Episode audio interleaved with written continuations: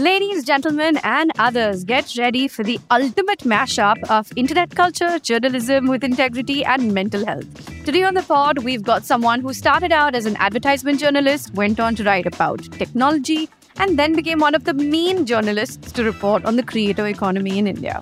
She's had the center stage for many reasons in this space, the main one being her unending effort to truly uncover what goes on behind the scenes on social media. We have Shephali Bhatt here today, a journalist who's taking the internet by storm one column at a time. Hi, Shephali. Welcome to my pod. I cannot beat this by somebody else, but I'll try. How are you doing today? Not too bad. Uh, for context for everybody who's listening, Shephali has stayed up till only two hours ago from all night to write a column of hers. And uh, Shephali, you've made it here. You are wide awake full of energy. I can see it. Yes. Thank you. Thanks to you. Thanks to the pep talk that we had before this. I got to know Shephali a few years ago when she reached out. I think you reached out to my husband Gerard first because you found out he was married to an influencer. Because you used to write about advertisement and take quotes from him, and then Yes. you moved to tech and then the creative. and then I never spoke to him, and I've only spoken to you after that. but what made you shift from, you know, um, what is considered more serious? Yeah. Uh, more serious in industry, for lack of any other way of putting it, tech and advertising, and then you move to the creator world. How does that happen? You know, when I got into writing about advertising, that is what I really wanted to do. I remember uh, when we were younger, my cousin would tell me, uh, you know, she would be fascinated by the world of advertising and, uh, you know, how creative this whole world is. And uh, I remember reading a magazine which was kind of dissecting, uh, uh, you know, very forensically, sort of like, you know, breaking down the different parts of advertising. And I said, look, this is interesting. I want to do this. So when I got into journalism, which was focused on advertising and marketing, it's because I really wanted to do that. And uh, I did that for, I think, uh, a good five to seven years of my young adult life. And I think I reached a point where uh, I felt like I wanted to explore different worlds, that I had explored almost everything there was to explore here. I'd written about so many issues, none of those issues were getting any better. And um, people tell me that, you know, those issues still exist. So beyond a point, you just feel like, what is the value that you're adding for the reader, right? And therefore i felt like it was time to branch out. So i think sometime around uh, end of 2017 early 2018 is when i moved into writing about i think i started with pop culture but it was really anything and everything that kind of fascinated me. I remember one of the first few stories i wrote was about stevia farming in india and how at that time this was early 2018 we would uh, a lot of us had friends who would import uh, you know who would basically go abroad and get stevia packs at the time and not many people knew that there were farmers in our country who were growing stevia here, which is like very economically available. And uh, so that was one of the first stories that I had done when I moved out of advertising. So uh, I think it was just exhilarating being able to kind of just get into a different world. You know, every week I used to write for um, the Sunday edition of Economic Times back then. And uh, it would give me, you know, this canvas of like, you know, uh, two pages, which are 1600 words. So you'd really like sort of dive deep into a different world uh, uh, every week. And um, i'm just really grateful for um, for everything that i got to do during that time. And then i think it so happened that a lot of my stories would have internet at the heart of them. So they were and i think that's also a sign of changing times right? That a lot of pop culture started to morph into internet culture because it would stem from the internet. Uh, you know, a lot of the things that were happening in pop culture back then. And uh, yeah, so I think it was very organic. Like there would be other people who would, uh, like I remember I'd met somebody at the airport once, and they said, uh, "So it's just pop culture that you write about, or is it some something else? Like specifically, do you look at media and entertainment?" And that's when I realized, oh, okay, I'm writing about pop culture. And then there was someone um, internally who had said, I think you should mention in your uh, Twitter bio that you write on internet culture. Because in the US, journalists were getting very um, uh, specific about their beats, and internet culture was just forming up as a beat at the time. Um, and so I think uh, a well wisher um, internally had said, I think you should mention that in your bio to have a very clear idea for others as to what it is that you're writing about. I was literally trying to chronicle how the internet is changing our lives and our behaviors without us even realizing that. I was not able to kind of bifurcate that between hard stories and soft stories, but I guess, yes, the world does see it as, you know, you doing softer stories.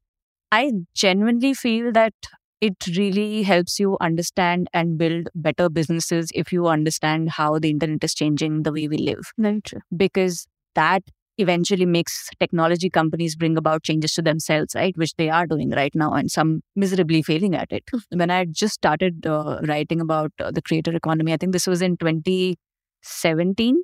You were still an OG. Like at that point, also, you were an established uh, creator, and some of the, you know, the this lot was just coming in people who have now gotten to acting um, some of them who are continuously still roasting other people. So that generation, uh, you know, was um, up and coming at that time. And I'd met one of those creators um, in their then office. Uh, they still have the same office. And uh, she was telling me about, uh, I'm only saying this because we are not supposed to take names, right? yeah. You feel like taking names, I won't stop you, but I'm not taking. No, let's not. Let's not take any names, but like a very prominent content creator uh, now who was uh, a rising uh, creator back then. She was telling me about what her routine is like. And uh, as someone who thought of herself as a workaholic, and, and I still am, I heard her routine and I was like, my God, I'd never be able to do something like that. And I'd love to do creative things. And I think that was the first time that I had realized uh, how tough this is. When uh, you know you're constantly thinking and this is also pre tiktok pre reels pre short video days. Pre pandemic essentially. Pre pandemic days people were actually putting out most people were putting out very meaningful long form content. And content was long form content. Basically, at that point, it was synonymous with long form, and therefore, a lot of thinking and meaning and depth had to go into it. And uh, you had some great narratives that came out uh, during that time. You had content companies that were creating sketches, you know, that were talking about uh, you know the history of or sort of conditioning of sexual harassment that has uh, been um, in our colleges and how that has come out in bollywood songs and important stuff like that that was coming out by you know through that route of content. And that is no mean feat. You know anybody who says that this is uh, uh, you know this is a fun job sure it is. And you should choose to do a job that you can enjoy. But it's not an easy job. It does take a lot of hard work both mental physical and analytical. It's also not easy money which is another thing that i think has been constant across all of my stories where i've time and again kind of uh, you know reiterated that only 1% like 0.1% to 1% of the creator ecosystem as i like to call it. And that's a nice one. Makes the kind of money that you can think of as aspirational. Most people keep trying for years and they don't get anywhere and some of them leave their uh, uh, you know stable monthly uh, you know salary jobs for this because they they get sort of uh, enamored by the the glory aspect of it.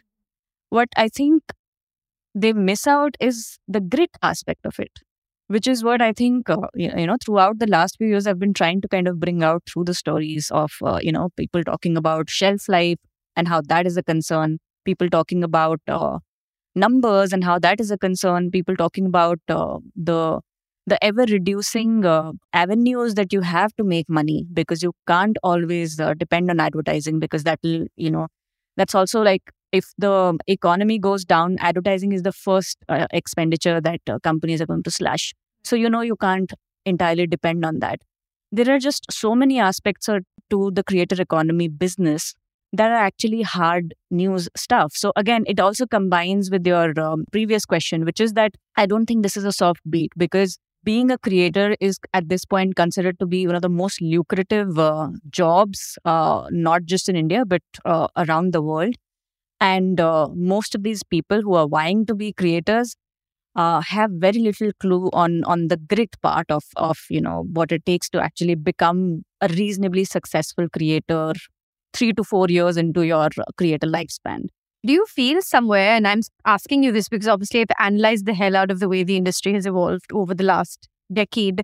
Do you feel somewhere being a creator now is like बचपन में हम जब बोलते ओ उसको actor बनना है now kids because like I was talking to my nephew the other day and one of his friends was around and he was like oh I want to grow up and be a gaming YouTuber and I was like shit I mean, I've been doing this for 11 years, and even I didn't realize that these kids are 10 years old and aspiring to be in the same industry as me, and not just in the same industry as me, a very specific niche. He wants to be a gaming YouTuber.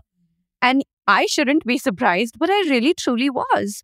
And I feel like everything you're saying kind of reminds me of how when we were growing up and I studied media as well, Yeah. and I had friends who were aspiring actors and how they would take all of their initial earnings and pump it into having a good management or pump it into having a good PR. Yeah. Isn't that the way that the creators are going now? Because it's kind of become a space where they have a very set structure that they are now carving their own paths with. You know I, I can understand people looking at their follower number and seeing that you know oh my god 100 million people follow me. I mean 100k people follow me or but i got 1 million views on this. And you know it does make you feel uh, I'm, I'm guessing you know it does make them feel good. I think what we don't realize is that that's a very a that's very short lived because uh, people these days are consuming content.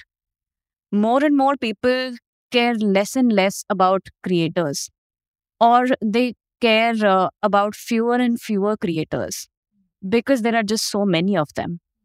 I feel that fame itself has become very diluted where uh, everybody from your um, actors to singers to to tv actors to Bigg Boss participants to uh, to you know creators across different genres so many of them are famous and yet you know they're famous in a very uh, you know sort of in a particular circle. And sometimes it's a very self-perpetuating circle uh, which was not again which was not the case with bollywood uh, you know in the years that we were growing up and we were enamored by bollywood which is why this fame feels very short-lived to me. And i think that is why these people would be more anxious about how will i be able to sustain that you know in beauty for instance what i've noticed of late uh, you know when i have started kind of like you know uh, consuming some of this content is the amount of science that gets into it. Where you know you have words like retinol that have become part of pop culture. That has happened because of the internet. And i find that fascinating. Uh, or or you know like uh, this is something that i always talk about gynax coming on on uh, instagram and talking about our uh, you know gynac health. I think those are game changing things and these are people who are actually adding value and they're enjoying that process and then when they feel tired of the other parts they take a break.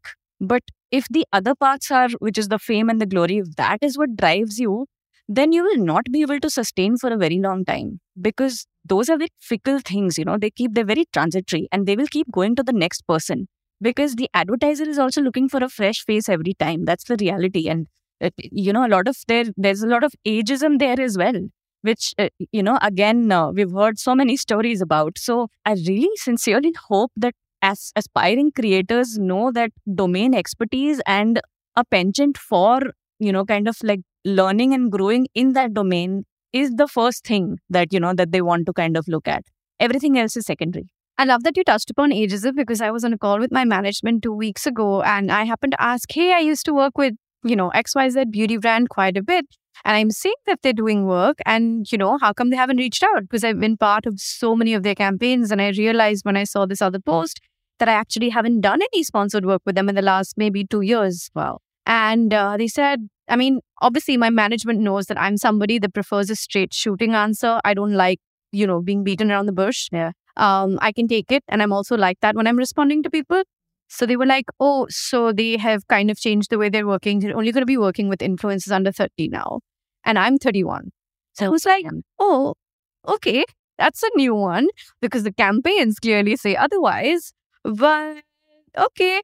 I mean, how do you respond to something like that? So that's why when you said ageism, I mean, you're listening to me. If you're if you're not if you're listening to the pod and not watching this little segment on Shorts or Instagram that I'm going to be putting out tidbits of, I rolled my eyes because I was like, yeah, I literally just got this two weeks ago. So there you go. Wow.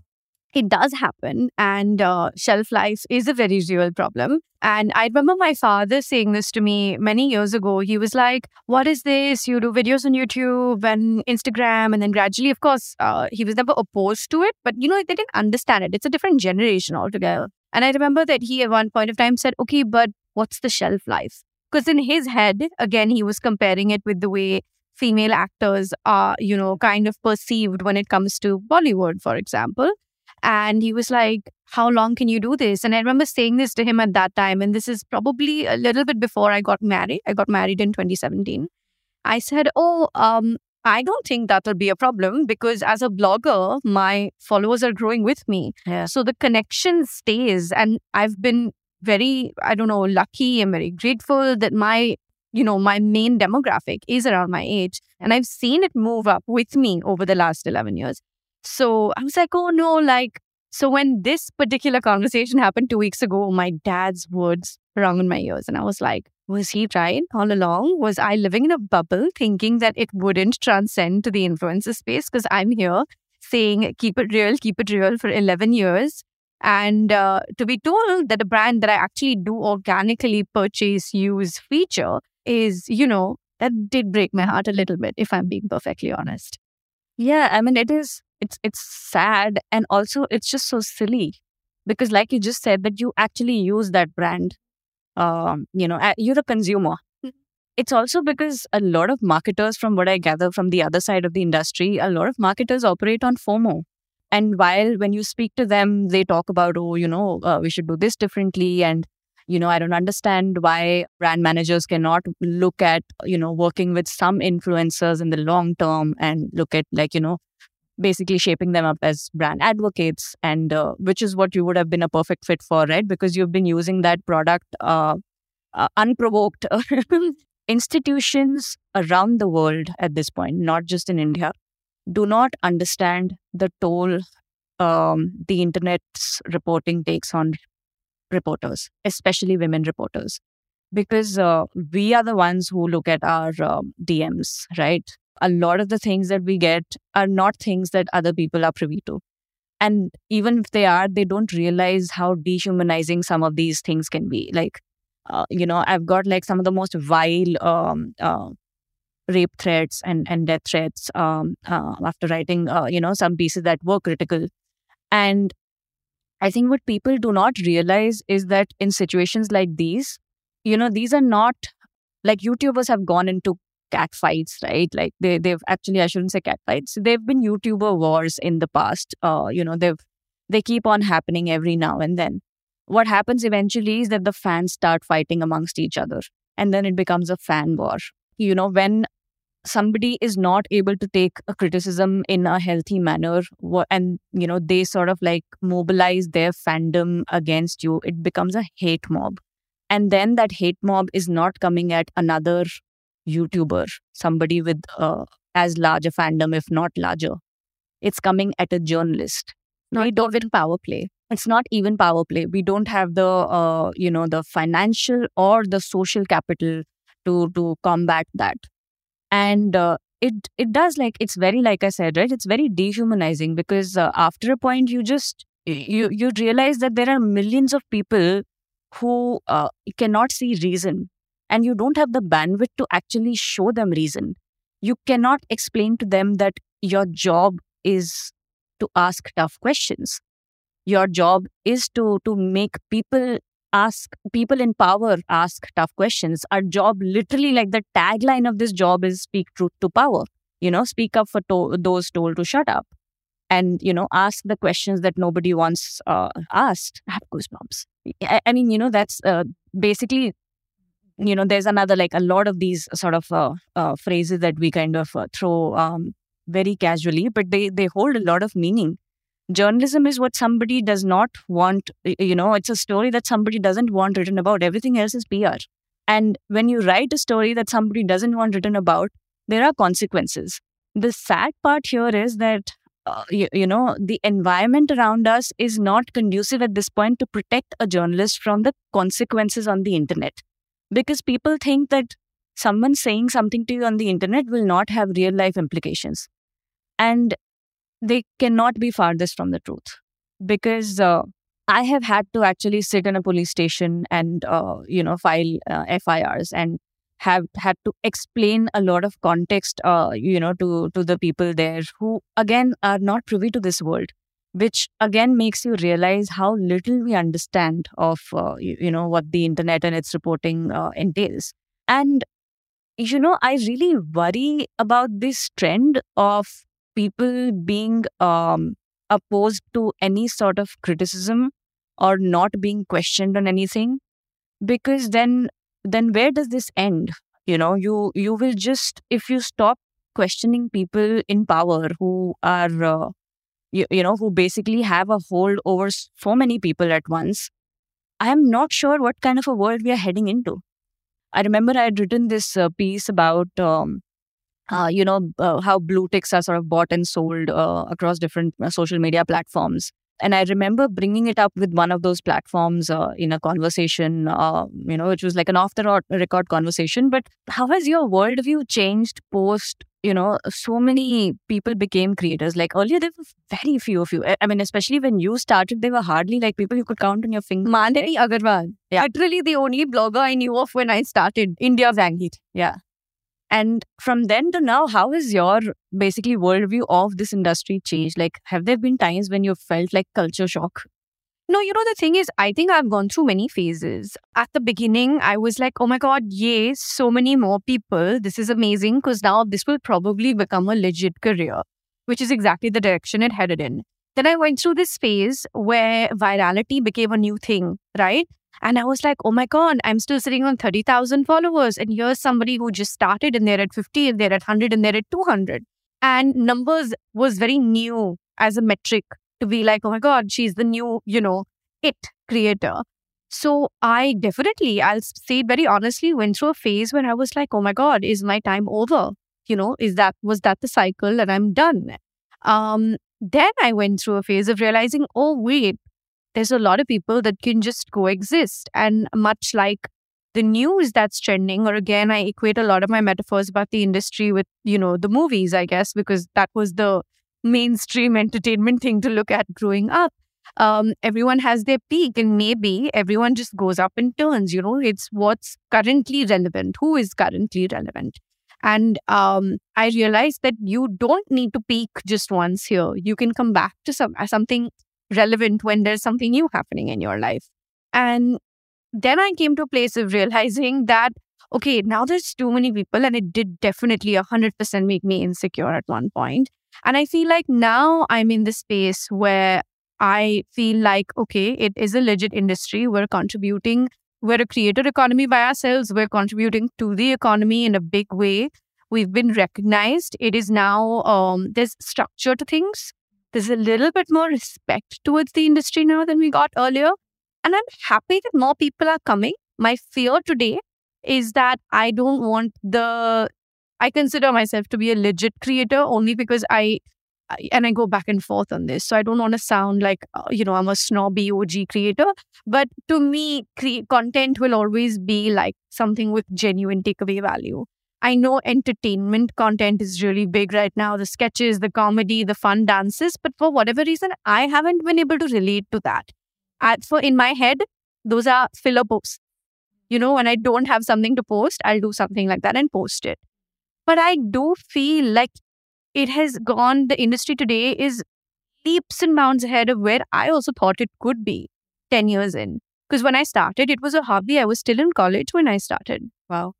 I did 14 internships through my, uh, you know, through my bachelor's degree. And I started my blog when I was in my last year of studying bachelor's in mass media. I had a major in advertising. And um, I realized that, okay, this is snowballed into a career. And now I have to make of this what I can.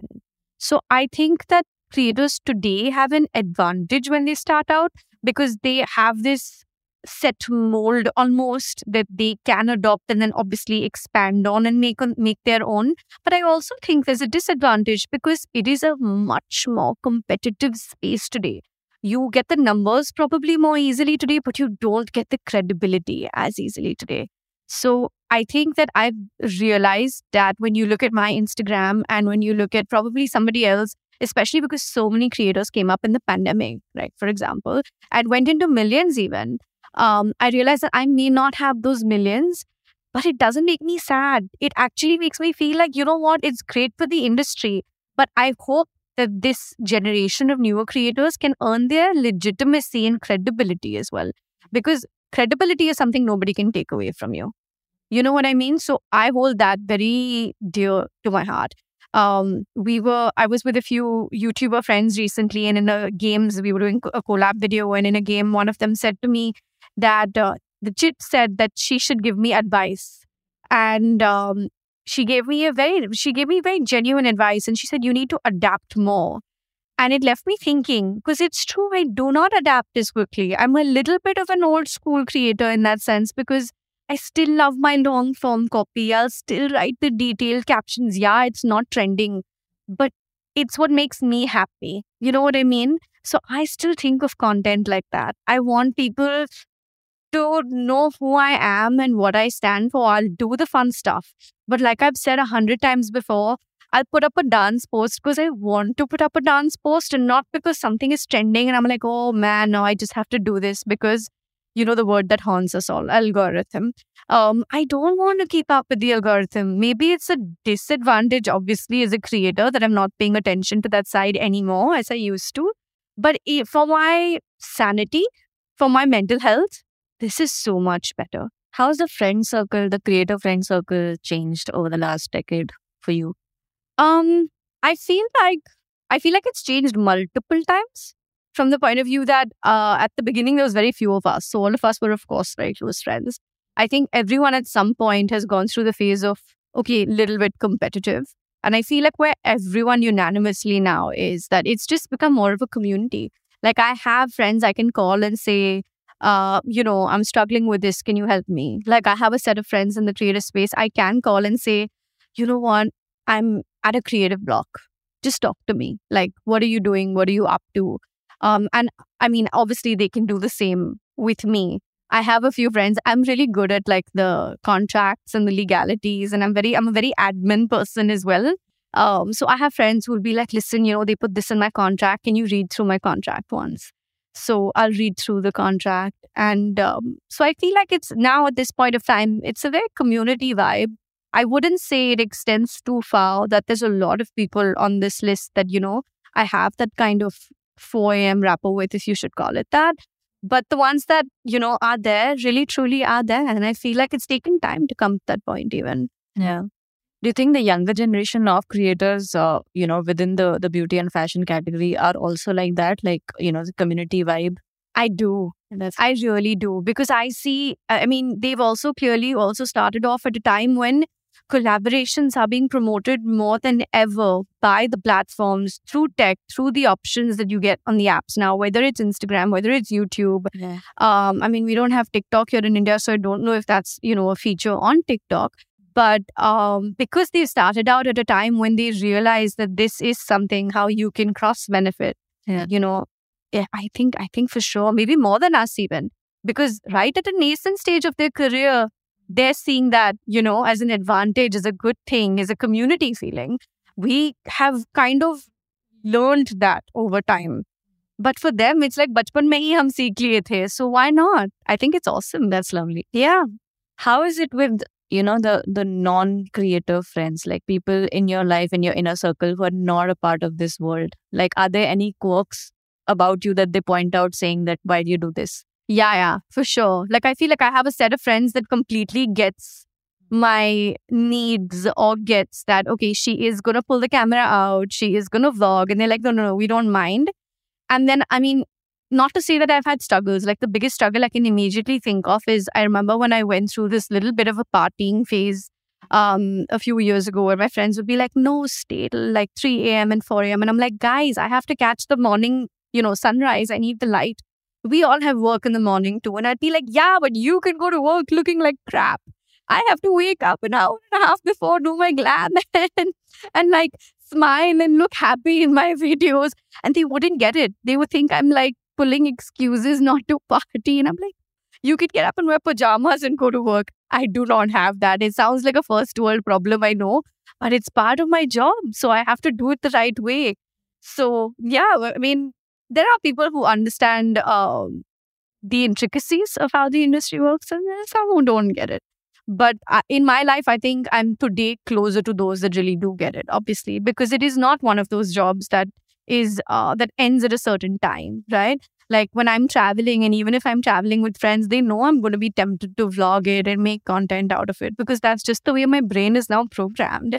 So some of them are like, okay, I don't want to be in the pictures that will go to Instagram, and I fully respect that.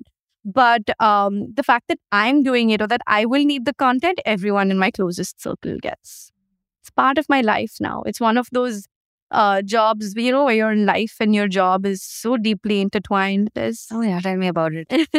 Do you ever feel like switching off though? I don't know how one does that, but like a lot of people who actually are able to have that demarcation, they tell you this, right? That this is where your job ends and this is where your personal life begins.